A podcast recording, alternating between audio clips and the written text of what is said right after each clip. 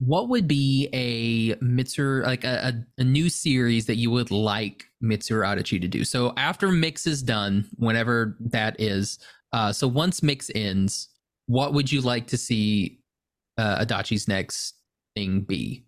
Do we want to keep with the baseball? Do we want to take another? Do we want to take a break from baseball? Do we want to do bowling? That would be skateboarding. He could do skateboarding.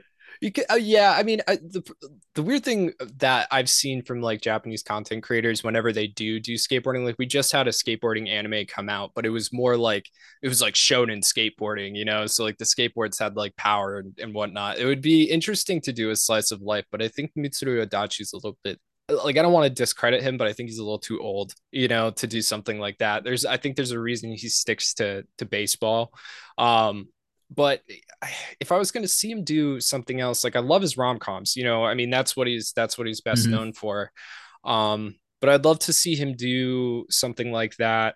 He's only done one, I think, that doesn't have a sport. Yeah. Really? And I haven't read it. So like Miyuki, I think that's like the only one that's like, there's no sports. That's just a brother and a stepsister slowly falling in love with each other. Right. Like you do. Yeah. Like, yeah.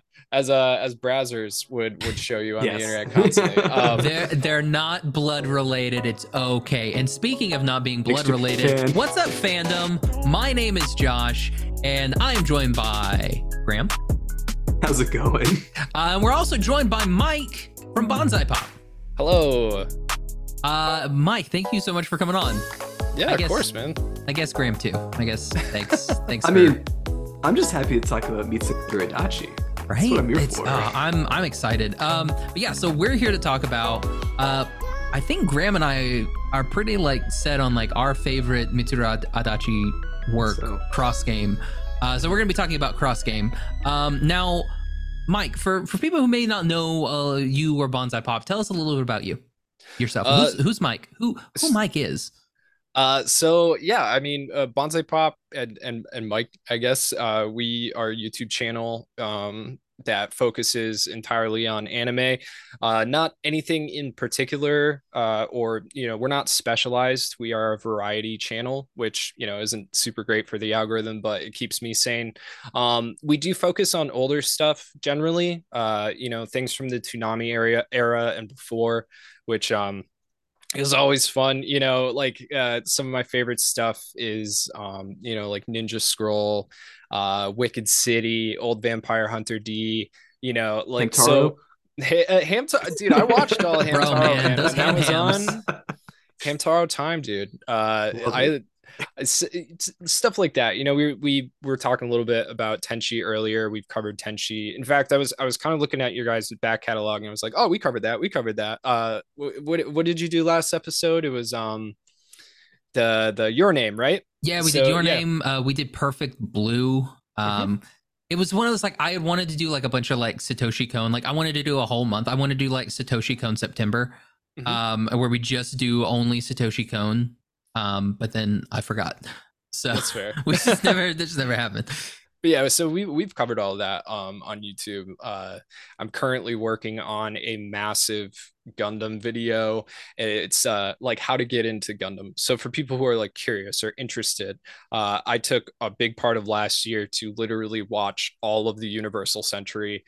So now I'm setting up this like big guide on how to help other people get into Gundam and stuff. So that's essentially what I do. Is I make YouTube videos and I don't know. They're very American anime YouTube videos. You know, we have that. We try to have a little bit more of a rock and roll edge to it. You know, very like music focused in the videos too. Like that's how we kind of keep it thumping along. Like I pay a lot of attention to the soundtracks that I use and just try to make it fun and interesting. And I don't know. It's nice. We have an older fan base than your average YouTube channel. Like a lot of people, it's like 16 to 22. Ours is 18 to 45. So like our median age is like range. Yeah. Our median age is about like 30, you know? So the comments are nice. Our community is nice. You know, they understand that they're adults and we're adults and we love anime, but we're not you know, that's not our identity. You know, it's just something that we love and we like to talk about, but we're not going to fight over whether Bleach or Naruto is better. You know, like, it's a good. So, time. Mike, which one's better, Bleach or Naruto? Oh, Naruto. Well, I think it's Bleach. So, Naruto never technically got canceled. So there's always that person. Don't say it. Don't say it. No, I love Bleach. I love Bleach. I love Bleach to death. Oh, like, dude, I got the Bleach fandom on. Like, I've never been attacked ever since I started, you know, this like YouTube journey, you know, years and years and years ago. I never got attacked until I said Bleach got canceled. The Bleach fandom does not believe that Bleach got canceled. It was put on hiatus. Don't get it twisted. I mean, they came after my fiance. That's a fun way of saying it was canceled. Hey, I'll take it. Like, guys, let's be real. I love Bleach. Bleach was my jam. Well, all of it. Well, I say all of it's my jam. The Bount arc's not my jam. There's a lot of those arcs that are bad. But I mean, like, I loved it, and it got canceled. You don't go on a hiatus for 10 years. For 10 years. Could you imagine? I don't know what's a popular anime that doesn't have a second season. Oh, I mean, no game, so no life. Right, it's now on hiatus. Yeah. Like, no, it's not coming back. Guys. It's not coming back. Yeah, I do. They were voracious about the fact that I said it got canceled, and I was like, you know, in the end it's semantics really, but the Bleach kids had it rough. You know, they got picked on, they got beat up, they got wedgies and swirlies and all that because Naruto was better. So, you know, I understand why they get touchy about little tiny things. You know, it makes sense. It makes sense. But Bleach had better outfits. That's a fact. Bleach was edgier, man. When Ichigo shows up to save Rukia and he's in that freaking, like, his outfit and he's got that freaking cloak and shit. Oh, yes, and the swords. He's still my heart. Swords are dope. Did you? Have you checked out the new Bleach? The one that came out on Hulu. It's so good. Is it? It's so good. It's so good. I really like Bleach. I still think Naruto and One Piece are better, but when the new the continuation came out, I checked it out and it was amazing. Instant smile on my face. It was like everything that Bleach should have been, you know. It was so good, so definitely check it out. Did they still have the random filler characters? Just no, like the stuffed animals and crap still there? No, it was it was like brand new. It's worth a watch. It's so shiny, it's so good. The production is amazing, like everything is perfect about it. It's exactly what Bleach should have been. So they need to brotherhood it is what they need to do. Yeah, that would be great. I would love breach words. Mitsuru Adachi. So we're gonna talk about Cross Game. Yes. This is gonna be a spoiler episode, because I don't think you can just like give justice to Cross Game without one major spoiler. That's just the way it is. So before we kind of go into the spoiler territory, would you recommend our audience or any listeners, would you recommend them watch Cross Game or read Cross Game? 100% read it. Like the manga is amazing. Adachi's art style is amazing. His panel layout is amazing. Like he's one of the best. No, a lot of his stuff isn't translated, so people don't know him very well in America, especially if you don't read sports slice of life rom-coms. But I mean, the anime, even just the beginning. Right, the reason that we can't talk about it without spoiling it, the anime just hits it in episode one. And it doesn't have the same impact that it does reading those first 10 chapters, you know, like, so yeah, absolutely read it. And I can also see that like his art style is also very unique and it hasn't really changed much. No, his characters don't really look human. But there's a certain appeal and like a quirkiness to it that I can understand how someone might not like pick, like be like, oh, that looks interesting. But like, it's like as soon as you start reading it, you're like, you get sucked in. Yeah, so, it's like go ahead. Oh, sorry. I was gonna say that's the thing is so we were working with Viz last year and we were trying to promote book by Rumiko Takahashi. It was Rumiko Takahashi, Something in Other Tales, right? And in the back of the book was this one shot she did with Mitsuru Adachi. And until that time, like I, as a, you know, somebody who works in this field, like professionally, I'd never heard of him. And there was a splash page before the chapter that had a bunch of her and Mitsuru Adachi's characters. And I saw the main characters from Cross Game, and I was like, I love the way that they look. Like it's, that's such, there's something so instantaneously recognizable about it, and classic and fresh at the same time. I was like, I'm going to read that manga. And that's how I found it. And, you know, that's why I'm here. I assume you saw the Cross Game video. Yes, yeah. Yeah. Because I was going to say that, like, if you don't have time to read or watch it, you're just lazy or whatever, Mike's video on is fantastic. Yeah. Like, if you're just like, I always just want to know what Cross Game is. These guys don't shut up. So, like, what is Cross Game? If I don't want to sit and watch 50 episodes, which, good Lord, 50 episodes, and I don't want to read... How many? It's eight of like the regular vol. I mean the little omnibus ones. Yeah. Yes. I don't know how many chapters it is. Like it's probably like 118 or something like that. It's that's got to probably more than that. But like yeah, like if you don't want to do that, Mike's video is really good. We'll put it in the show notes so that way you can just watch that. So this is your chance right now. So we're gonna go spoiler heavy after this. So you can pause this, go down, watch Mike's video, get spoiled. And then now we're going to talk about it and spoil it more. Yeah, the fun thing about that video is it's the longest video we've ever done, and it immediately got copyright claimed. So we haven't made a dime off of that video. What was the copyright from? It was on Final Fantasy music that I've used in like every video I've ever made. It just, for some reason, it got copyright hit after we released the video, and just that's why it tanked. Like the video is not a popular video. Well, I mean, it's also not a super popular, you know, story anyway, just because people don't know about it. But yeah, we never made a dime on that video. Oh. Is it because you play Aerith's theme whenever Wakaba's on screen? Is that what it is? Is that what I did? That would be hilarious. If you did, that would be hilarious. Honestly, I probably, like, knowing me and knowing how I choose the music in my videos, I probably did either that or like from 10, like Serenade of the Sun. I don't remember. Whatever. Whenever Mizuki comes on, you play Sephiroth because you're like the worst character in the entire thing. I'll be perfectly honest. I completely forgot that character existed until I was watching the video. Worst. Yeah, like, no, he does nothing. Yeah. Oh, I love it. It's so funny though, because you forget about him when you're reading too. And you know, like you're like, oh, this kid's still here. Like there's just like it'll be nothing. You'll just see like two girls talking about like Ko and Alba, and then you just see like a little speech bubble come down from like the sky, and there's this a-hole up in a tree, and you're like, why are you here? Like, I absolutely hate that fucking guy. Sorry. I don't know if they're swearing on the show. There it is. Well, there you go. We're PG-13. Mike got the one, so we're okay. I see. Okay, yeah, it's the East Coast mouth, dude. Like the way we talk bad out here. So, yeah. So Cross Game. Yeah, like I said, like you, if you're listening to this episode, you've either watched Mike's video or you know you've read or watched the show.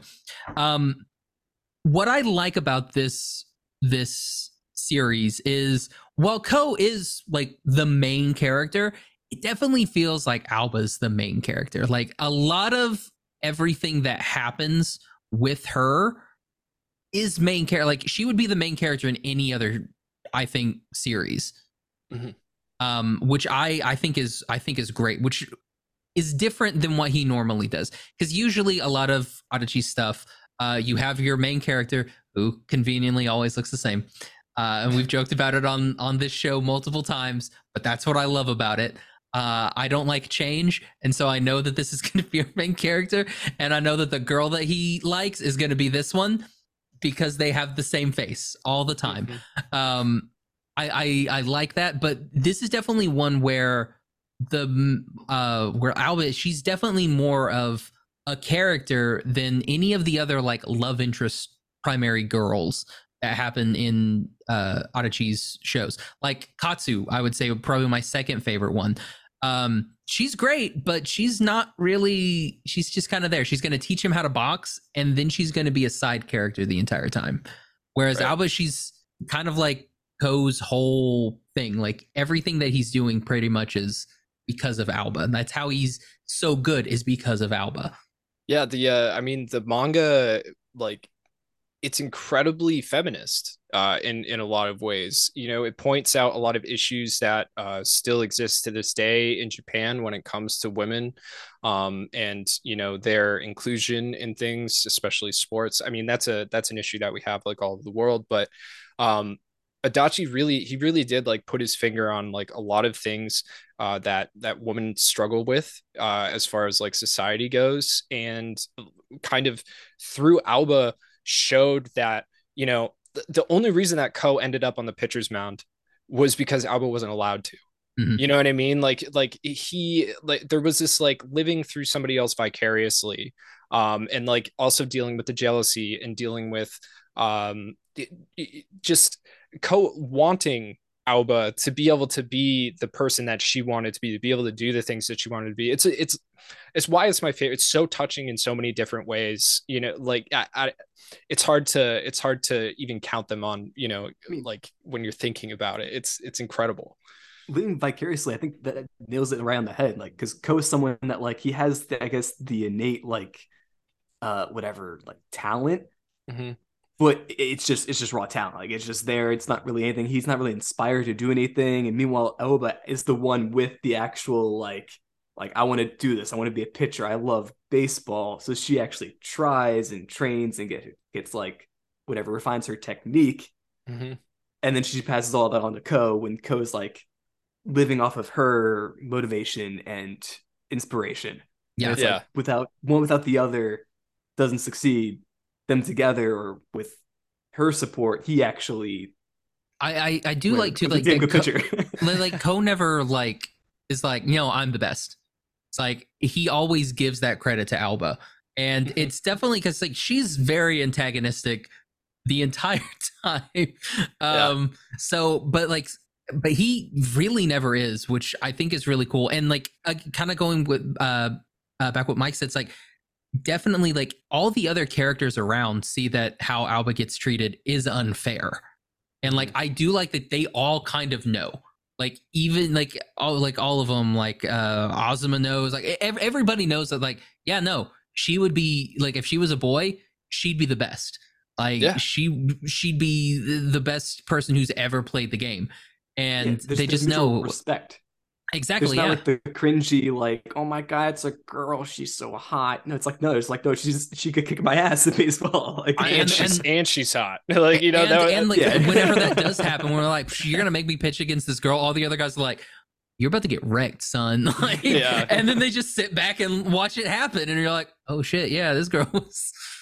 It's fun, and it always makes you feel good too when you're reading it and you see Alba like have a victory. You know what I mean? Like, you're always rooting for Alba. Like, you kind of know that Ko is going to succeed, right? Because Ko is like, there's always the two different types of people, right? There's the people that go into a test and just kind of, like, nail it and get a B, you know, and don't have to study, don't have to do anything for that. And then there's the people that can't do that, but work really, really, really hard and get the A+. And I think that Alba is the latter, you know, where Ko is definitely the type who goes in and gets his B. And for people who have to work super duper hard to achieve, achievements really mean something to them. And I think Alba is that kind of person where she works super hard and hates that Ko doesn't have to at all, you know, like, and she makes that very clear without kind of painting that entire picture of, like, you know, everything that I just said. And it comes out very naturally in her, like you said, like, her aggression towards him or antagonism or whatever it is. He kind of makes her sick inside, but also, like, there's those feelings, and it's complicated, right? Yeah. Another thing that I think Adachi does really well in the, like, pretty much all of his series is, like, the secondary characters, like, are always, like, I don't know of one that's, like, where, like, our other characters aren't that fleshed out. I mean something like Katsu and Rough, because I mean there's no team, that's individual sports, because it's swimming and boxing. But I mean, like Touch, everybody's really fleshed out. Mix, we're not even done with that and people are fleshed out. H2, people are fleshed out. Like he does a really good job of doing all that, and like I think this may be my favorite group of like secondary characters, one of his work, and then like probably in like the majority of most manga, because he does a really good job of like, hey, this is everything with Ozma. We're gonna have character growth with like pretty much every single one of these characters, except for Mizuki. He's getting character growth. Both the Ozumas, the younger brother and the older. Exactly. I mean, yes. They both have their moments. Like that could have been a whole, like when you have a character who could be the main character in his own story as a secondary character, that I think is what makes a good secondary character. When you're like, oh yeah, I could just watch this or read this entire, like his entire story arc. Like, and the fact that they have an entire story arc, like Ozma has his own story arc. Mm-hmm. It's like he's the big bad. He's almost like the evil guy. He's Vegeta, and then he turns out and he's like best friends, and he's like he's the one who pushes Ko into Alba basically at the end. So like I really like what they do with these secondary characters. He has a great arc. I mean, what's his name? Oh shoot, the catcher Aikichi, right? Akashi, yeah, yes. Or Aikichi, yeah. Yeah. This Nakanishi though, because Nakanishi, he's like the chubbier one that like can't run, right? Yes. Like that's his problem. Yeah. Like they're always trying to get him to run. The non-athletic third baseman. Yes, and then he gets.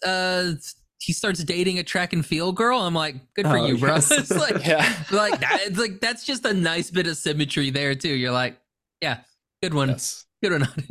Aikichi's definitely one of, if not the best characters in that manga, the catcher.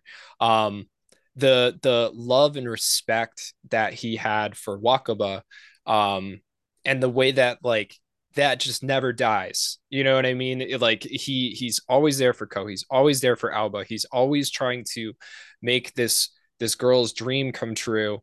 And even though he knows that like he was never ever going to be her first, like he never stopped loving Wakaba ever, and oh man, it's so tragic, that moment where in the beginning where Ko is walking through the festival and he doesn't know what to do with himself, and he sees Aikichi just like standing outside of Alba's house and like praying and stuff like that, and he just breaks down. Like that was so raw and visceral. Like I saw My Girl when I was really young. I don't know if you guys have seen that movie, Macaulay Culkin, and that'll mess a child up. Yeah, I saw that when I was really young, and this kind of reminds me of that quite a bit. And I know it's kind of like his jam, like from what I understand. Like again, Cross Game is unfortunately the only one that I've read so far. I really want to read Touch, but I'm so constantly just like having to suck in anime. That's a big commitment too. Yeah, Touch is long. Touch is 300 and something chapters. It's a beast. I mean, but you'll love it, and it's like most of them where it's like you kind of just block out a weekend. You'll knock it out. Right. Yeah, I mean, that's what I did with. That's what I accidentally did with Cross Game. I started it, and it was something I was doing for my own personal enjoyment. I was not planning on making a video for it or anything. I always have something on the side that I enjoy generally, and I think it was like 2 nights and I was done with it. And I was like, this is amazing. We have to do something with it. And that video ended up taking like 6 months, I think. And there's a lot of explanation in the video why that was. It was a rough year, but it was like, again, I just sucked it down, and it's somewhere around, 118, 115, something like that, 175. I don't know. It was a lot of chapters. Like it's long. So Touch I could probably grab pretty quick, Also, just to tie things up, I gotta mention in your video, poor Senda, talk about characters that didn't really have moments or didn't really, you kind of just forget about. Yeah. Besides what he's there, you're laughing at him. Like, that's about it. Yeah. Is that a thing that Adachi does, is have like a character that's like, and I'm here too. There's a whole bit, and I can't remember which one it is, where we don't learn the character's name for like, it's maybe like 20 chapters. Like, okay. He like, and he'll do this thing where he'll be like, all right, and these are the members of the baseball team. This guy, like, and he's like naming them and like giving like, I think he does it in Touch. He's like naming them and giving them like bios and everything. And then there's this guy. And then it's like, Akashi. And you're like, oh, okay. And he's like, wait, what? Or like, I think in Touch, like when the thing, like they, spoilers, they may or may not go to Koshin. So I mean, that's the point of 90% of all of the things of his baseball things. So like, okay. when they're like, it shows a bunch of these dudes, and like they're like from all the different teams in like Greater Tokyo, and they're like, yeah, we're here. It's like, you gotta get through us first. It's like, and then they were others, and it's just like they doesn't even say any of their names. It's just that's like awesome. There you go, and you're like, fair play. Well, it's funny when you read his like. So I ended up, after I've read Cross Game, the original way that I read it, I ended up buying all of it, which is what I usually do. So like whenever we cover anything, I generally end up buying all of it if I can, if it's available.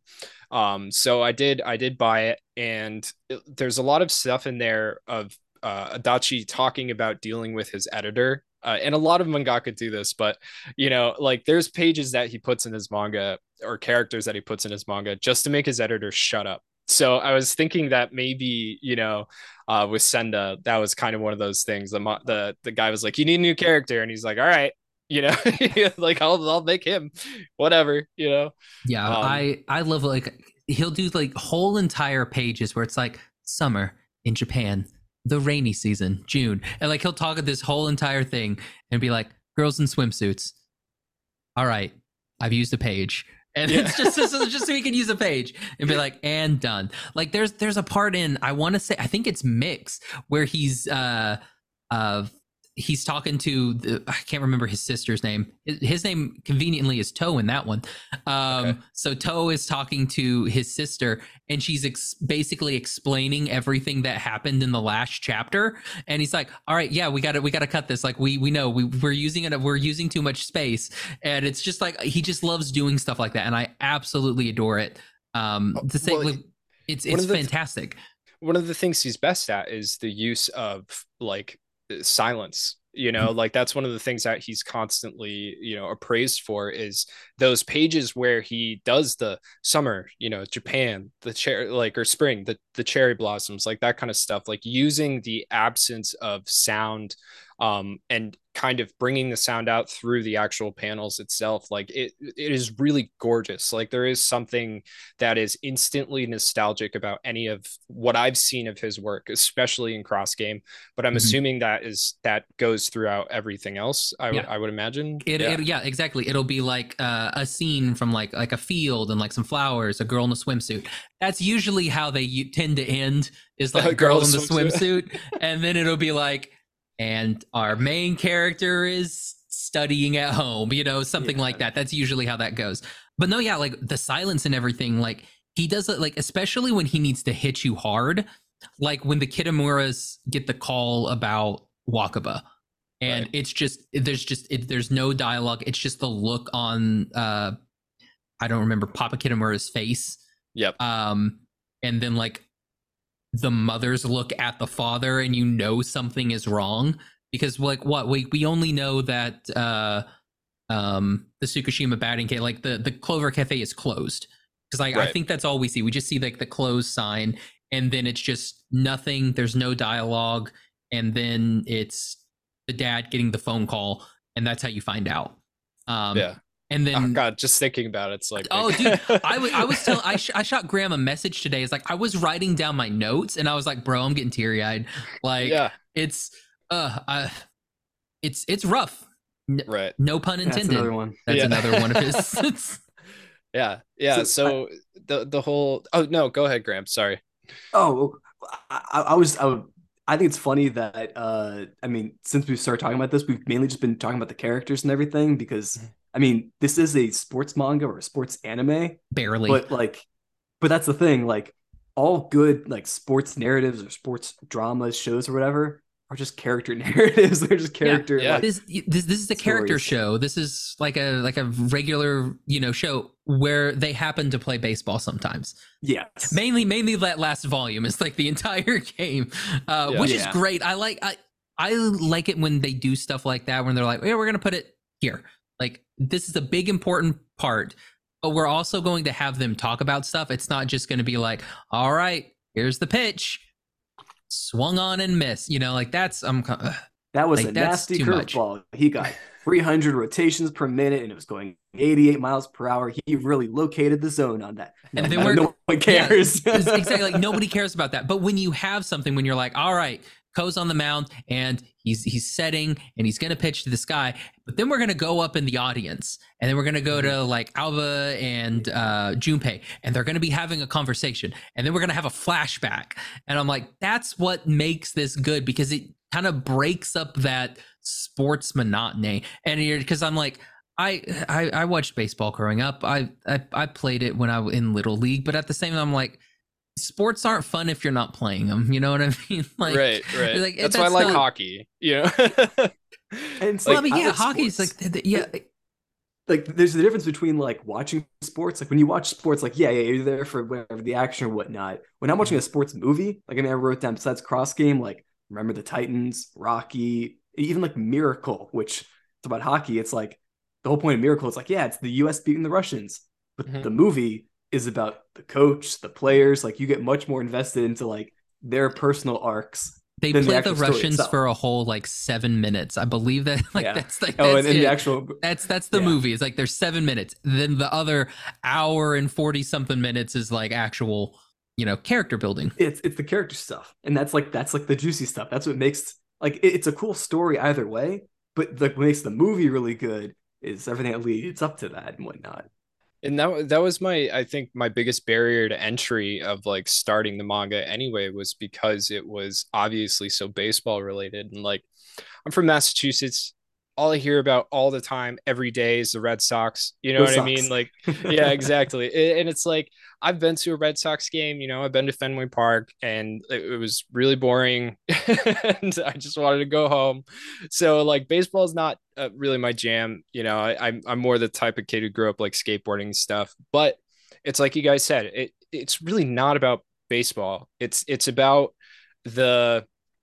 it's a lot. It's about a lot. It's about, you know, fulfilling a dead kid's dream that wasn't like even necessarily like a goal. It was literally a dream that this girl had, you know, and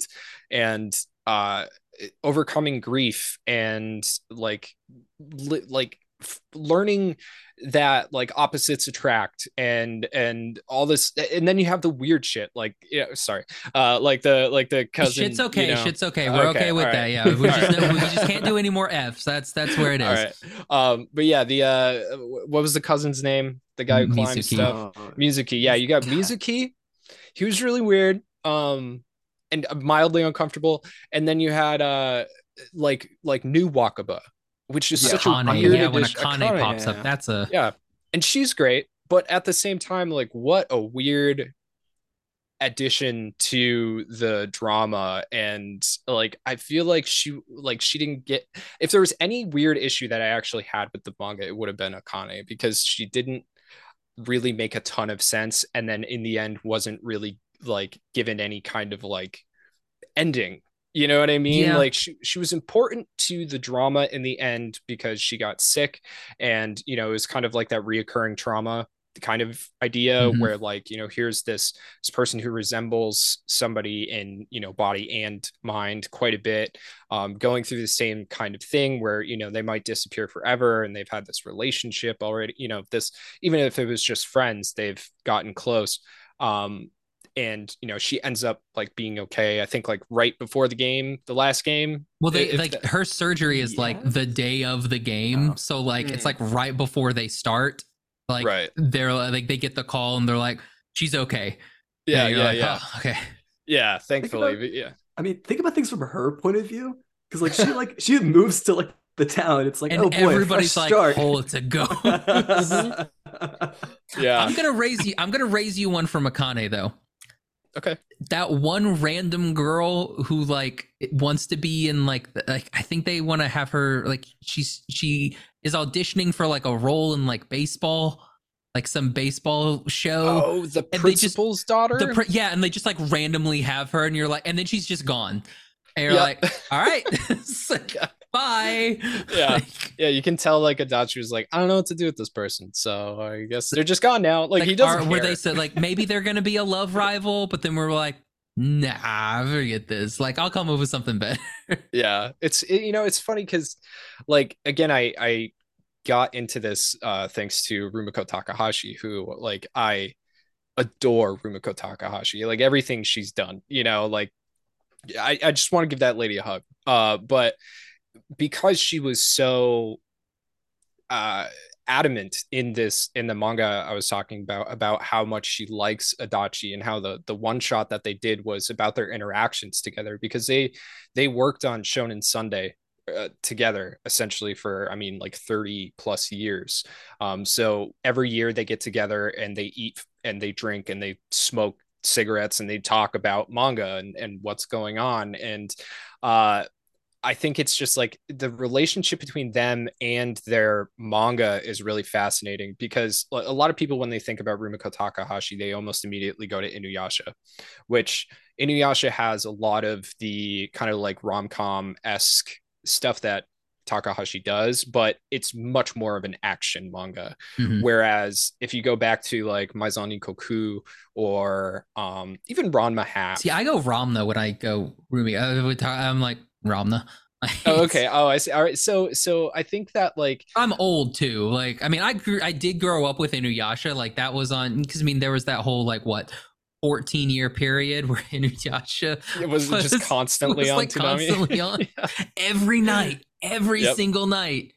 Yeah. Inuyasha at midnight. Yes. Yeah. Those are good. Those are good times. I was born in 91. So Inuyasha was like my first Takahashi, and I don't know where Ranma played. I know Ranma was huge in South America, in fact, especially in Mexico. Like they actually still, apparently, according to a bunch of my patrons, they still have a channel in Mexico that plays anime all day, every day on cable, and they still do Ranma like reruns and stuff like that, which is really cool. It. But yeah, like Ranma and Maison Ikkoku and a lot of her older stuff has that same kind of Mitsuru Adachi goofiness to it, some fourth wall breaking, that the character goofy romantic stuff, and to see them kind of interact and to take ideas from each other is really interesting. And that's how I found music when I was a kid, right? Like back when you had to buy CDs, you would get a CD of a band that you like, and you'd open up the book that came with the CD, and then on the back it would have like all the bands that that band would thank and be like, oh, so like you grab a Blink-182 CD, for instance, right? And then on the back it's like, oh, I just want to say thanks to the Dance Hall Crashers, NoFX, Rancid, Sum 41, this kind of stuff. I'm like, oh, I haven't heard of them, and then you grab that CD and then boom, you got that. And it's interesting to see that happen with mangaka, because that doesn't often happen, other than I think with Oda, who does One Piece. We used to work for Watsky, who did Rurouni Kenshin, which is like that's a rabbit hole we don't want to go down. But yeah. It is. That was Rurouni Kenshin, and now we're like, oh, Rurouni Kenshin.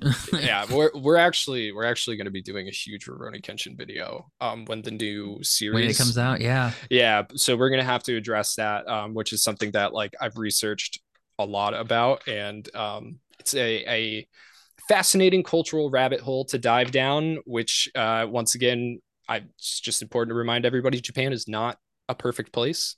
It is not the like the mecca that like weebs like it to seem to be. I would love to go, I'd love to visit, but it definitely has its own dark sides, as like baseball a lot. Yeah, they love baseball. Not like they love like the high school and the college baseball, like yeah. Not so much the pro baseball, because like him or you hate him, like I grew up with, I keep touch with like baseball and everything. Trevor Bauer is playing in baseball in Yokohama right now. He's playing for the Bay Stars, and he's talking about like giving us like this really good look of like, this is what Japanese Major League Baseball is like. Completely different than here. Like, it's ridiculously different. Like, they had to get, like, one of their games got pushed because there was a college game, and the college game is more important than the pro game.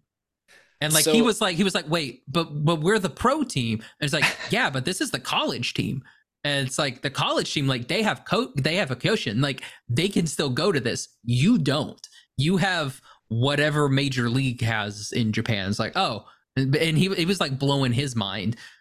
So like, just like, and like all the different things, like he has to go to, like, they have to take a train to, like, there's no bus, there's no team, anything, like they just got to take a train to get to the stadium by themselves. And sit I'm in like, silence on the train. And just like, as he's like a 6'6" like picture, giant white train, dude, like... just like, all right, we're like... Well, that's an interesting cultural thing about Japan is their, I don't want to say like fetishization. Sorry, that's a hard word to say.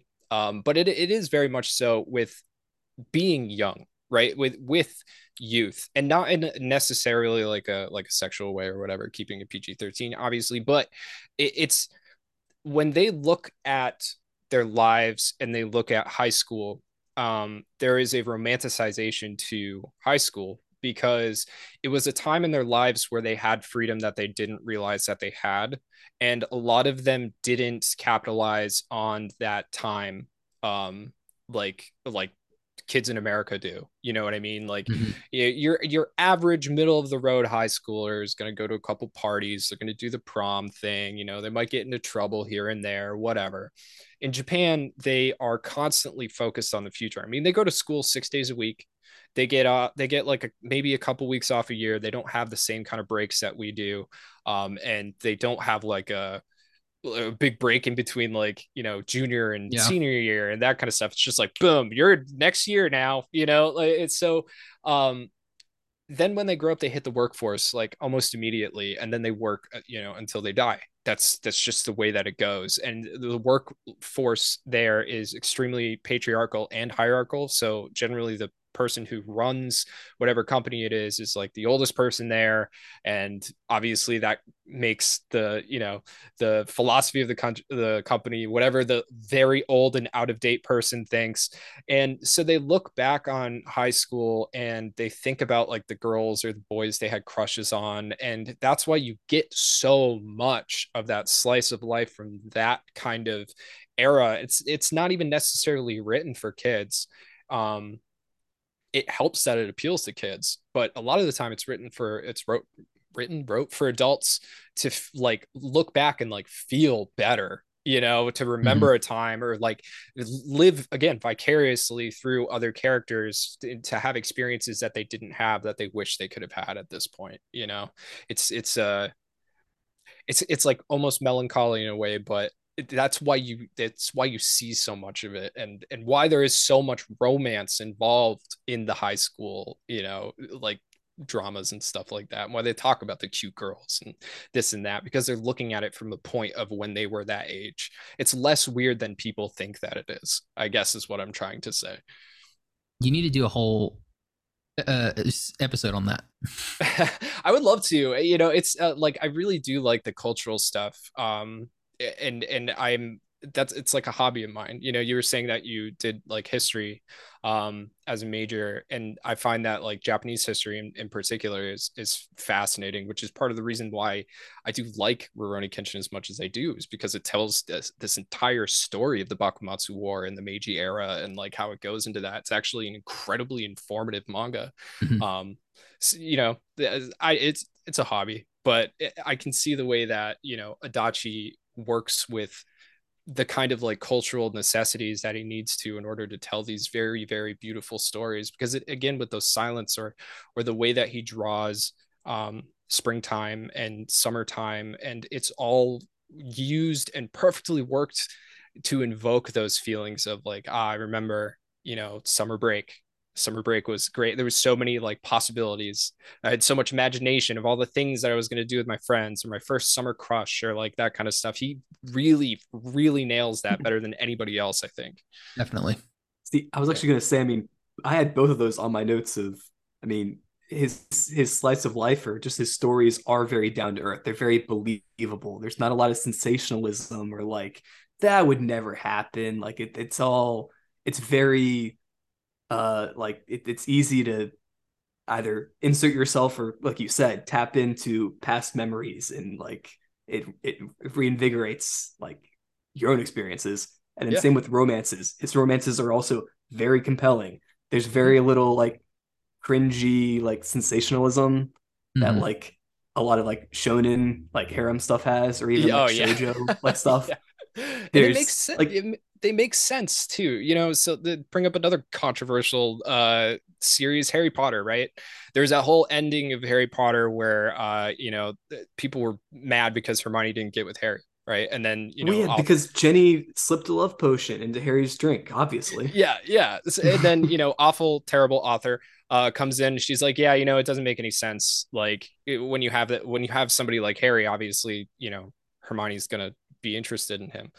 There's none of that happens in any of Adachi's stuff. It's like the characters that end up together, it makes sense that they end up together. There's that propinquity, there's that like, you know, social contact that happens constantly, and there is a drive for both of them to become, you know, attracted to each other magnetically. With Alba and Co, it works so good. Like, you know it's going to end like that.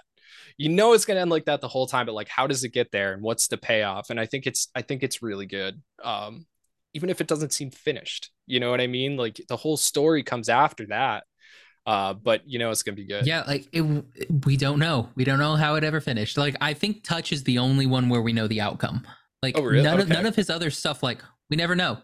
Like, Katsu a little bit, he like talks about it, but he does it in like a funny way, where it's like, all right, and that in the next year he got his license, but he failed at this thing, and he's just like, oh. But he's like, but the next year he passed it, but then he failed at another thing, and he's like, oh, like stop. It's like, just stop. Like, I think these guys like, really, stop. We can stop this now. Like, stuff like that. And but like, yeah, like Touch is like the only one where we ever find out anything. Everything else, it's like he always leaves it open ended because it's up to you. Like, is this going to be a happy ending? Or is life actually going to happen? Like, is this going to end like your normal your everyday slice of life, where everybody's going to get together, they're going to graduate high school, everyone's going to be happy in love, and then that's just, we flash 10 years in the future and there's a baby now. That's usually how most of these end. Like, I like that, like, this one's not going to, I mean, you don't know. Because like, do you really need that? Like, the whole story, or the stuff that we're actually invested in, was like those two growing up, the chase, and then the chase. Yeah, they basically get together, and it's like, cool, they got together. That's that beginning, middle. We're at the end. Yeah, whatever comes like, after that, it's gravy. Like the shows, like Bones and Castle. Why do they like they fail? Literally, like after they get together, like when the thing happens, then we're like, we've maybe got one more season, and then it's just garbage. Like, that's kind of what happens. Like, that's usually when things like that happen, those type of like sitcoms or whatever. That's when like everyone's like, oh yeah, it all goes downhill after this happens. Like, yeah, that's what happens, because like The Office, it's like, is The Office really great after? You know, Michael leaves or whatever. I don't know. I don't watch that show. Jim and Pam finally get together. Yeah, Jim and Pam finally get together. And they have a kid, and then it's like, and then it basically becomes a show about Dwight. You know what I mean? Like, by the last season. Like, is that what they want? Is that what the people who? Yeah, that's which. Yeah, and it's funny you mentioned that, because like, I'm pretty sure across like, I haven't read all of his works and whatnot, but I feel like Mitsuru Adachi always kind of has like a full story envisioned, or he has like his notes he wants to hit. He has the beginning, middle, end. He doesn't really mess around. He doesn't really stretch things out or throw in tons of filler. Like, yeah, it'll be the occasional whatever chapter, but this isn't like a Naruto or a Bleach or a One Piece or whatever, where it's like he's just trying to milk a story for as long as he can. No, it's like he knows where it's going, and he's because his editor's going to come after him. Yeah, be like, wrap it up. And he's just going to tell the same story again another way. You know, it's what he does. And also, like I find that as if you're outside of shonen, you know, like you were saying, like Naruto and One Piece and stuff like that. You like if you look at Ghibli, right? Like everybody knows Ghibli or Ghibli, however you want to pronounce it. Every single one of those movies just ends. You know what I mean? Like it tells the story that it's supposed to tell, and then it stops. And there's some where I'm like, oh man, I wish there was more so badly. And there's some where it was like, oh, obviously that was a story that he meant to tell. For instance, Whisper of the Heart. I don't know if you guys have ever seen that one. Love, it's one of my favorite. Okay, it's, awesome. Yeah, yeah. That one in Mononoke, they play with each other of like which one's going to be the best. Yes, yeah. I'm glad. Anton Yelchin, though, I mean, it has better voice acting. So sorry. Yeah, I mean, it just kind of does. Just Whisper of the Heart. Yeah, love it. Sorry, I'm so glad that nobody ever. Whenever I say Whisper of the Heart, people are like, "What?" You know, like that's not Howl's Moving Castle. But yeah, Whisper of the Heart is one of those ones where it's like, you know, when it ends, it's like, I just want so much more. I want to know everything that happens after that because I love these characters so much. And I you know, it was like, I don't want to spoil it, but like it definitely left me wanting more. When I see Princess Mononoke, I kind of get that, you know, that was the story.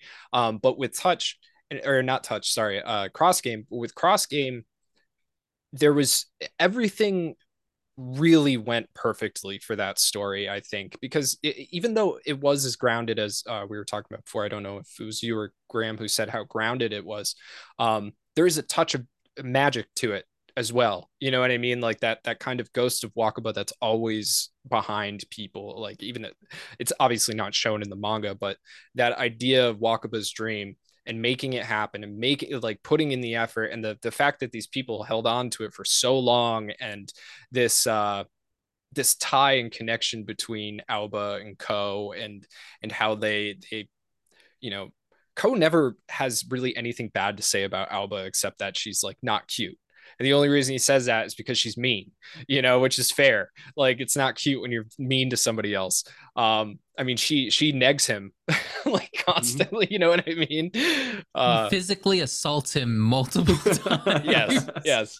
And it's like, but there is this like electricity, this magnetism between all of these characters. And there is like a couple of magic moments, I think, in it where it's like, something almost too good to be true happened, but it was still well within the realm of reality. It was just very coincidental. And I think a lot of going off of that, like of Alba, Wakaba's dream, how Akane paints Ko, but it's like the whole thing with like how Alba gets to be on the field, like in center field, and you're like, oh shit, she's actually, because she's on the scoreboard, and you're like, the tears come, and you're like, oh, she made it happen. That's why Akane's in this show.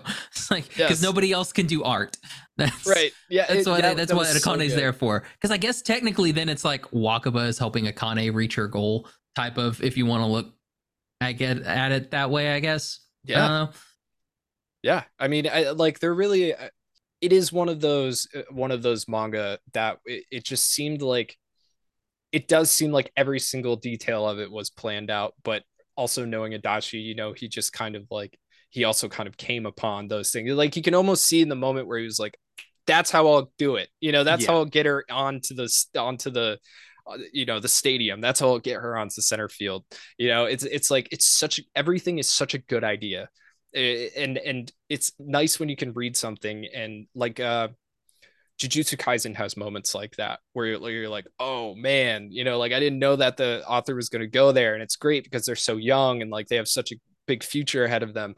And it's very much the same thing with Cross Game, and it was just like when it surprises you, especially because it's such a obvious outcome. You know, like they're going to win the Koshin.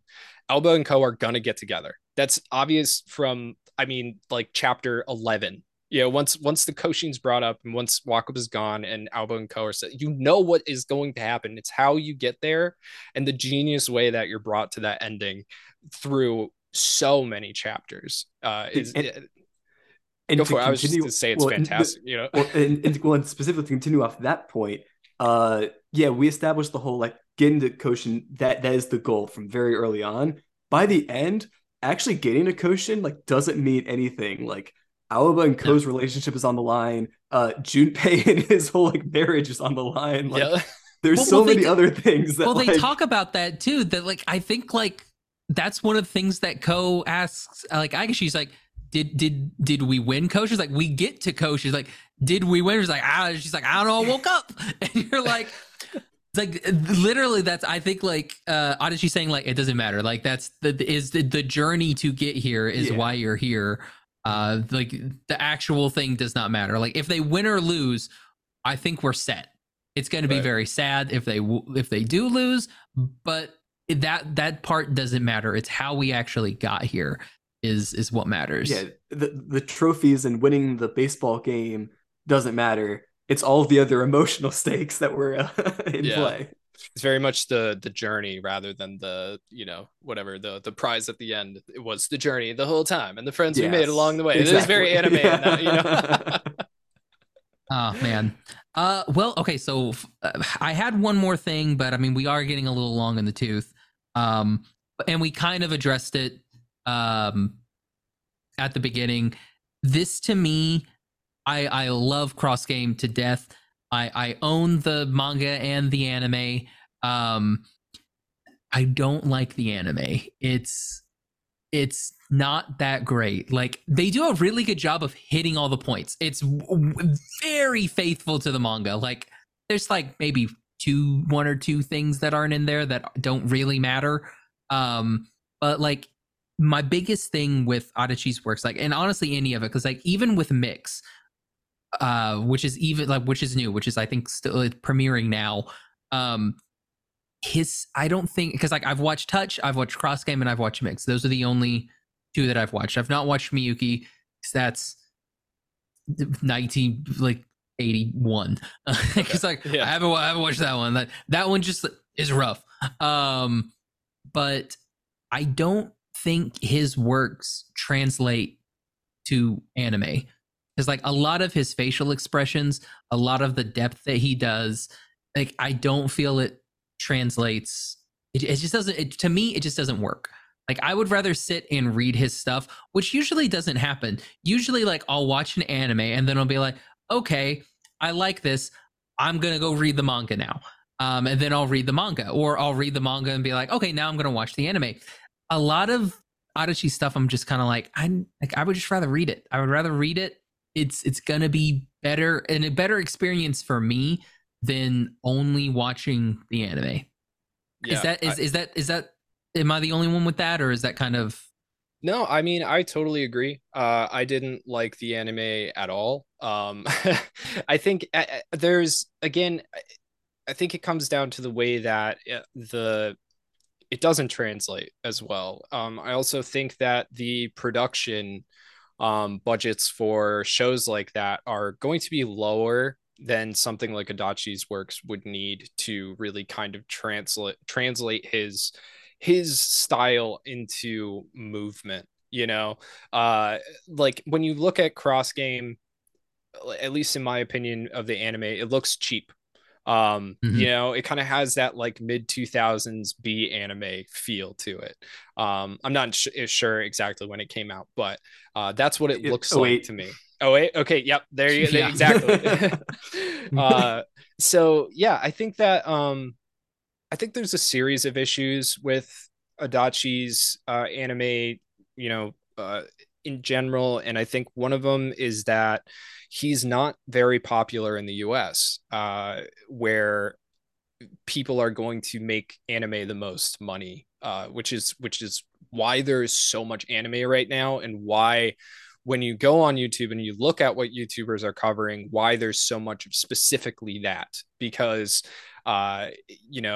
people get influenced, unfortunately, And then all they want to see is isekai after isekai after isekai. And I like isekai. I watch it all the time, mostly because that's all that we got. Yeah, exactly. And I like it a lot, but you know, I would like to see more stuff like the things that we had back in, you know, the Toonami days, which of course was even earlier than that. I mean, at the time we were getting shows from like 89, you know, brought over here, but there was a lot more originality, I think, back then, and more than the cookie cutter stuff. But nowadays budgets are going to be pushed towards the stuff that is trending well overseas, because there's a much bigger market just naturally, because Japan's an island, you know. Mm-hmm. So with Adachi, and specifically I think the rom-com sports stories, not a lot of people out here are looking for that. You either have your like diehard anime nerds who are really looking into like shonen. Shonen is like huge over here in the US. Shonen, harem, isekai, I think have been like the real big ones, you know, or like stuff like Berserk, like dark fantasy, like more adult, hyper-violent content. It's a lot of action stuff. It's stuff that when it actually gets animated and whatnot, like it really succeeds, or it pops. Yes, like or action popcorn. Yeah, action popcorn violence. That's what we like. And magical cute girls doing cute things. Yeah, like K-On! And stuff like that. There's a big market for the bishoujo, shoujo, or whatever. But for Adachi specifically, especially things that are grounded and heartfelt like that, the market's just not that big. So that's why a lot of his works haven't been translated. I think it's Cross Game, and there's only one other that has an official translation, Mix. Right? Mix. Cross Game and Mix, that's it. Yeah, and as far as the anime, I mean, if there isn't a sub or a dub for it, there's still like, I mean, that is a huge barrier to entry. Like I deal with that all the time with our videos, is that like, if we cover an anime that doesn't have a dub, people are like, oh, it doesn't have a dub, I'm not watching that, you know? And it's like, I get it. There was a time where I was in the same boat, but after you realize how much good stuff is out there that you're missing just because it's not in English, you just forget about it. You know, you're like, who cares? And then eventually you don't listen to the dub, or you don't watch the dub anymore, because you've realized that the voice acting's not always that good. Well, I mean, that's what happened with Mix. Like Mix season 1, Funimation, they simul dubbed it, so it got the whole 9 yards. Mm-hmm. Season 2's out, no dub whatsoever. And I'm like, weird. That's my caveat for watching it. I'm like, if I'm going to watch Mix, I'm already caught up in the manga. Like, if I'm going to watch Mix, I want to watch it in English. One, because that's how I watched the first season. I don't want to watch the first season in English and then the second season in Japanese, because the voices aren't going to match in my head. Mm-hmm. I would have to watch the first season in Japanese and then watch second season in Japanese. And I'm like, I don't want to do that. I've already seen it. And again, Adachi stuff does not translate very well into anime. Even though I love the series, I love it. I'm like, I'll watch it in dub.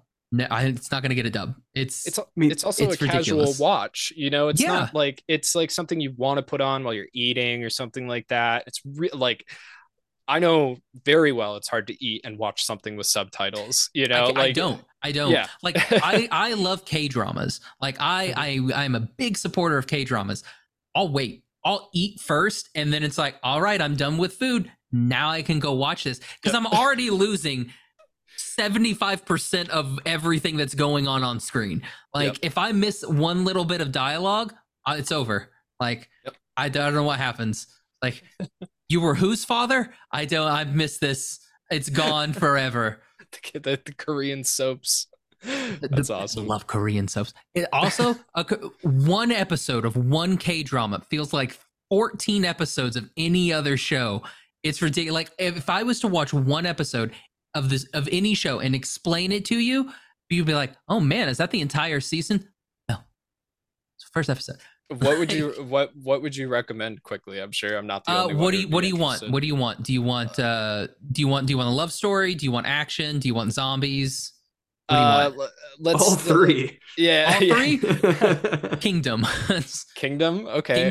Kingdom's good. If you want sports. The King's Affection, that one's a really good one too. That one's the Prince and the Pauper, okay. Except a thing happens. That one's good. If you want like a lot of kind of like effeminate shots of this guy falling for who he thinks is another guy, there you go. It's just it's stupid, cute thing. She's like they were twins, separated at birth. Prince and the Pauper. He's the king. She's not. They meet, and he's like, okay, I'm gonna go out and pretend to be. I'm gonna go out so I can enjoy some freedom. I'm gonna pretend to be my sister, and so she gets to kind of live a little bit of luxury because she's poor. So and then they're like, okay, they're like the king has a twin. We're gonna have to kill the twin because the twin can't be around because she might try to usurp the throne. Right. And so they're like, all right, we got to go kill the girl. So they kill the girl, actually killing the king because they're like 10 years old and they look the same and they didn't know. So he kills the king, but she has, kind of become best friends with this other guy, this other child who's like, this is all episode one, right? This episode, dude, this is like the first like 10 minutes of the damn show, dude. It's ridiculous. Like I just watch it. It's great. If you want zombies, Kingdom's great. It's zombies in feudal Korea. What more could you want? My fiance loves the Korean television. We watched one about an autistic lawyer. I can't remember what it was called. All on Netflix, right? All this stuff is on Netflix. Was that Hyena maybe? Because Hyena's a good one too. That one's no. It was like I wish I could remember what it was called, but that one was really good. She has like Jimmy Neutron brain blasts when she thinks about whales. Oh, it's really cute. I know what you're talking about. Yeah. Yeah. It's in my queue. Yeah, it's good. It's good. I highly recommend that one. I wish the incredible Defendant Co or not Co. Yeah, it's something like that. Yeah. Yeah. So that's a good one. But yeah. To cap that off, I really don't think that the anime translates at all. I don't think it's worth watching. That's just, again, I've really fallen in love with manga over the past 5-7 years, something like that, where sometimes I just won't like Tyler wants to cover Nana soon, and I am just gonna read it even though I heard it's not finished and will never be finished. No. It's like but I'm gonna check it out, so I think that'll be good. But anyway, final thoughts on Cross Game. I'm definitely in the read it camp. Like go read it. You're gonna get way more enjoyment out of it. Plus swimsuit shots, who doesn't want them? Dude, I think Alba's still my the background on my phone. If I like there's a really good splash. She is right here, literally, like I don't know. It's hard to see, but yep. So my friend Charlie, she does the sewing things, the not cross stitch, crocheting. Yeah. Needlepoint. I don't ever remember what it's called, so I call it either crocheting or knitting, or she gets pissed, but I don't care. But she's been doing a lot of like anime stuff because she's going to her first convention, and so she did like a really cool trigun one. And like she's doing all this stuff, and I'm like, hey, can you do me one?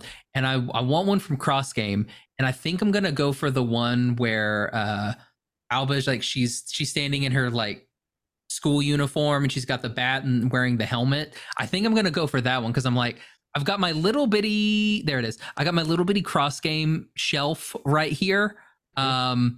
There's also a Digimon, but I mean, I needed something to fill the space. But like, that's my little cross. So I'm like, I kind of want to put like a little thing like right there, maybe like of like her doing that, and then maybe like Ko after he pitches 100 miles an hour and he's doing like the victory at the end. Maybe put like two of those like right there, because like they're like this big, they're like super small, they're like 4-inch little hoops, and she puts so much detail into them, and I'm like, I want those like right there. I think that would be like A+ for that.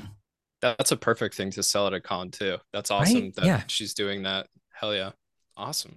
Yeah, I mean, I would just say, as far as Cross Game goes, like even if just like you got to read it, like you gotta experience that story. It's something that'll the fact of like I thought about like taking notes for the show or like relooking through the manga, and I was like, you know what, I think I got it. Like, even though I haven't read it since this time last year, and I did that video on it in September, but I mean, I haven't looked at it, thought about it, touched it since. And just talking about it like this, like I could remember so much about it because it's that good and that impactful. Like, it really was impactful, I think is the best way to describe it for me. And I think we've already hit on it, that it's also an easy, and it's a very quick read. Like, it's something that not only is it not like a ton of chapters, but it just flows well. Like, it's something that it's easy to pick up, binge, put down, and be like, yeah, you can finish that first volume, like that. You can get to Wakaba Dies with like in an hour. Like, oh yeah, easy. Maybe. Yeah. Like, I mean, yeah. That's if you're, you know, you're chilling, like you're taking some sips in between some stuff. If you just sit down and read it, yeah, you'll blow through that. And it hurts. Oh, it's so bad. It's like, oh. Yeah. Well, thank you both so much for joining me. This was fun. I'm glad we got to talk some Cross Game. Yeah. Thank you for having me. I was very excited to do this. Sorry if I was long-winded in any of this, but like the only reason we're wrapping up now is because Graham has a hard out. Otherwise, I'm like, sure, we can go for another like 3 hours. Man, I'm good. Yeah, just eat up all your time. Yeah, like, yeah. I don't have to go to work until 7:30 tomorrow morning, so I've got time. But no, Mike, where can people find you if they want to keep up with some of your work? YouTube.com/bonsai pop, bonsai like the tree. Don't bother following me on Twitter unless you like our videos.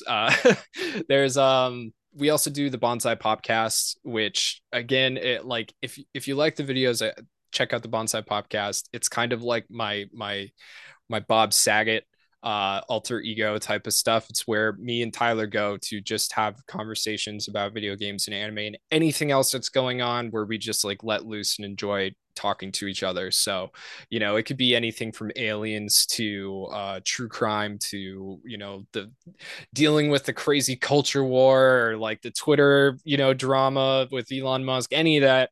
Anything is good on that podcast. So, you know, whatever. But yeah, definitely Bonsai Pop, youtube.com/bonsai pop. It's where the bread and butter is. Nice. Graham, what about you? Well, the book club, Anime Book Club, Twitter, Anime Book Club PC, Instagram, anime_book_club, and then whatever, me on Twitter. Again, I don't post much. When I do post, it's typically about the Orioles because I like baseball. Like my personal stuff, I've been saying it at like all the time just because it's been part of a flow. I don't do anything on there. Like, I retweet and like the WhatsApp fandom stuff. That's it. I don't do anything. I don't do anything else on it. Like, I tell people, like, don't message me on like, I'll be like, my friends, like, they'll send me stuff on like Instagram and be like, don't send it to my personal. Like, I won't read it. I'm not on there. I'm on the WhatsApp fandom one because I'm networking. This is the one I use all the time. But you can follow the podcast on Instagram at What's Up Fandom and on Twitter at What's Up Fandom PC for podcasts. All of our episodes available, you know, wherever, just like the Bonsai Podcast, like wherever you download podcasts, we're there. The Audibles, the Stitcher, like all of the Spotify's, all of it. You can find us there. We're going to put links to Bonsai Pop in the show notes, so that way you can check that out. Also, if you're just tuning in to the very end, I don't know why.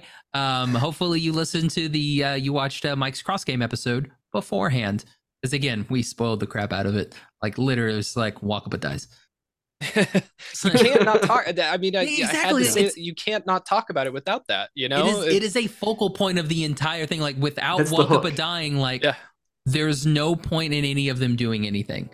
Yeah, it's like the crux, you know, it's the fulcrum of the entire story. So I had to say it in the beginning of the video too. I was like, go out and read this. I was posting for months before. I was like, go out and read it first. Still, people they just watched the video. But that's what they're for, you know? Again, thank you both so much for coming on. This was a blast. Yes, thanks for having me. I had fun. Excellent. No problem. So for What's Up Fandom, I'm Josh. Yeah, I'm Graham. And I'm Mike. Bye, everybody. Later.